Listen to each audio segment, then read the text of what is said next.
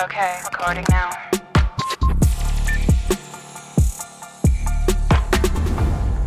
Welcome to the Pod Alert on the Podkind Network. Thanks for joining me. In episode two, we have a lot of great opportunities and something surely to fit what you're looking for. Our featured jobs this week are producer at Audible, Apple Podcast Manager, senior podcast manager at Amazon Music, and podcast production coordinator at Spotify. Of course, we have a lot more opportunities, but these are the ones we wanted to feature. Now, going on to some of our stats we have 108 jobs based in the US, 13 based in the UK, 10 based in Asia, 5 in Canada, 5 unlisted location, and 2 in South America. Of the many jobs listed at podkind.org, we have 88 full time positions, 19 contract or freelance, 16 unlisted, 10 part time, 7 internships, and 3 temporary positions.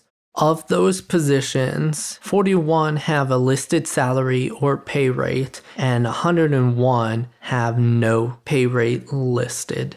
Some of the many roles you can expect to see are 42 producer roles, 5 associate producer roles, 12 hosting roles, 15 editor roles, 8 podcast coordinator roles, 3 senior producer, and 2 executive producer roles.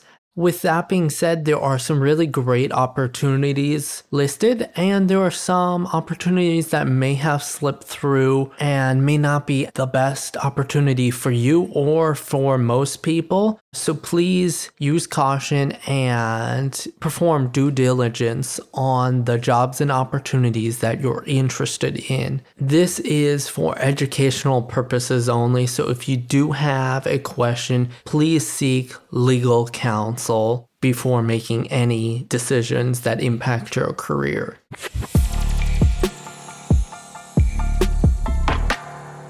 Everyone's path is a little bit different, and that's what we aim to showcase at the Podkind Network. And that's why we offer a variety of opportunities from internships to contract part time Internships are meant to provide educational and career direction, although most internships miss the mark and they use it as an excuse to pay people less and to have them do grunt work slash assistant type stuff. And then that defeats the purpose of an internship, which is to learn about the industry so you can get a better job after the internship. So it's advisable that people who have more than one year experience within audio seek a contract or part time position opposed to an internship, which is not really going to be best for developing out their talents.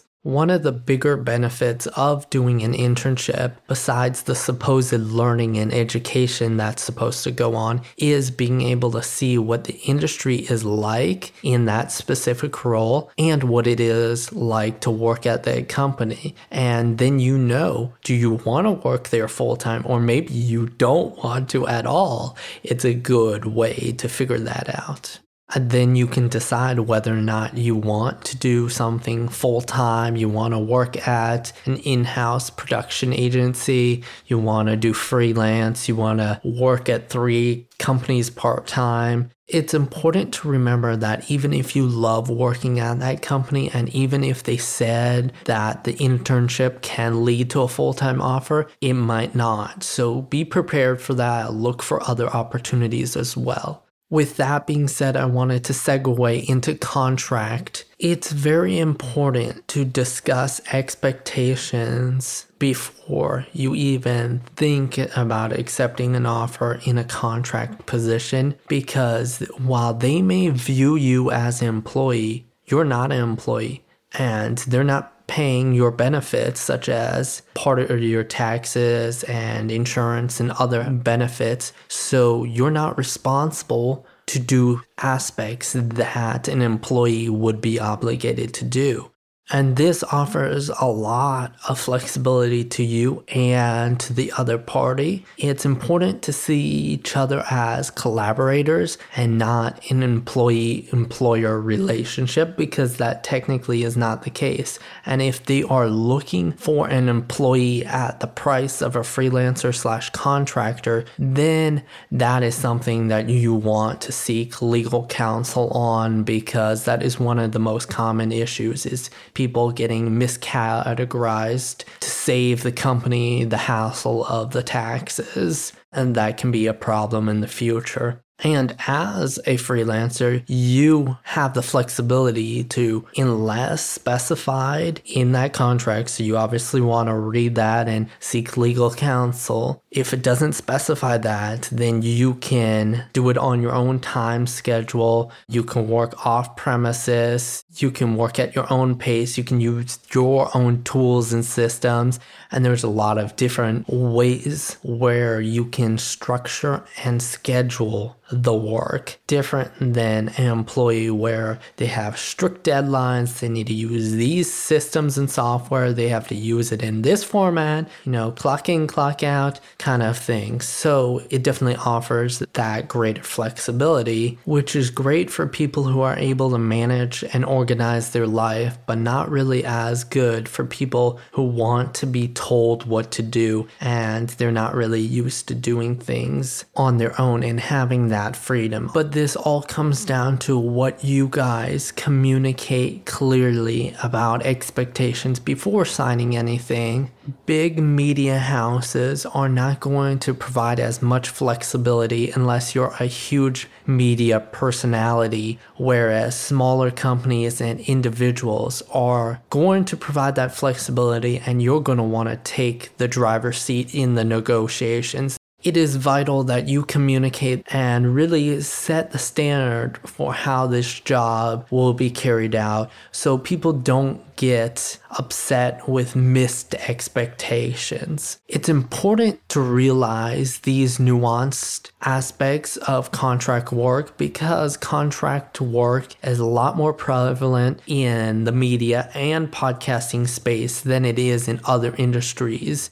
One of the many ways to scale your career is to take on several contract positions. Whether you're hosting a show, you're a producer for another one, you want to take on multiple opportunities. So, communicating this clearly and setting expectations is very important. I hope this gave you some things to think about. I find contract work within podcasting truly fascinating because of all the flexibility. You can set your own rates and you feel like you're more of a partner than just a grunt worker. For more information about these jobs and much, much more, visit podkind.org or join us on social media. Thanks for listening. Don't forget to hit that subscribe and follow button on your favorite podcasting app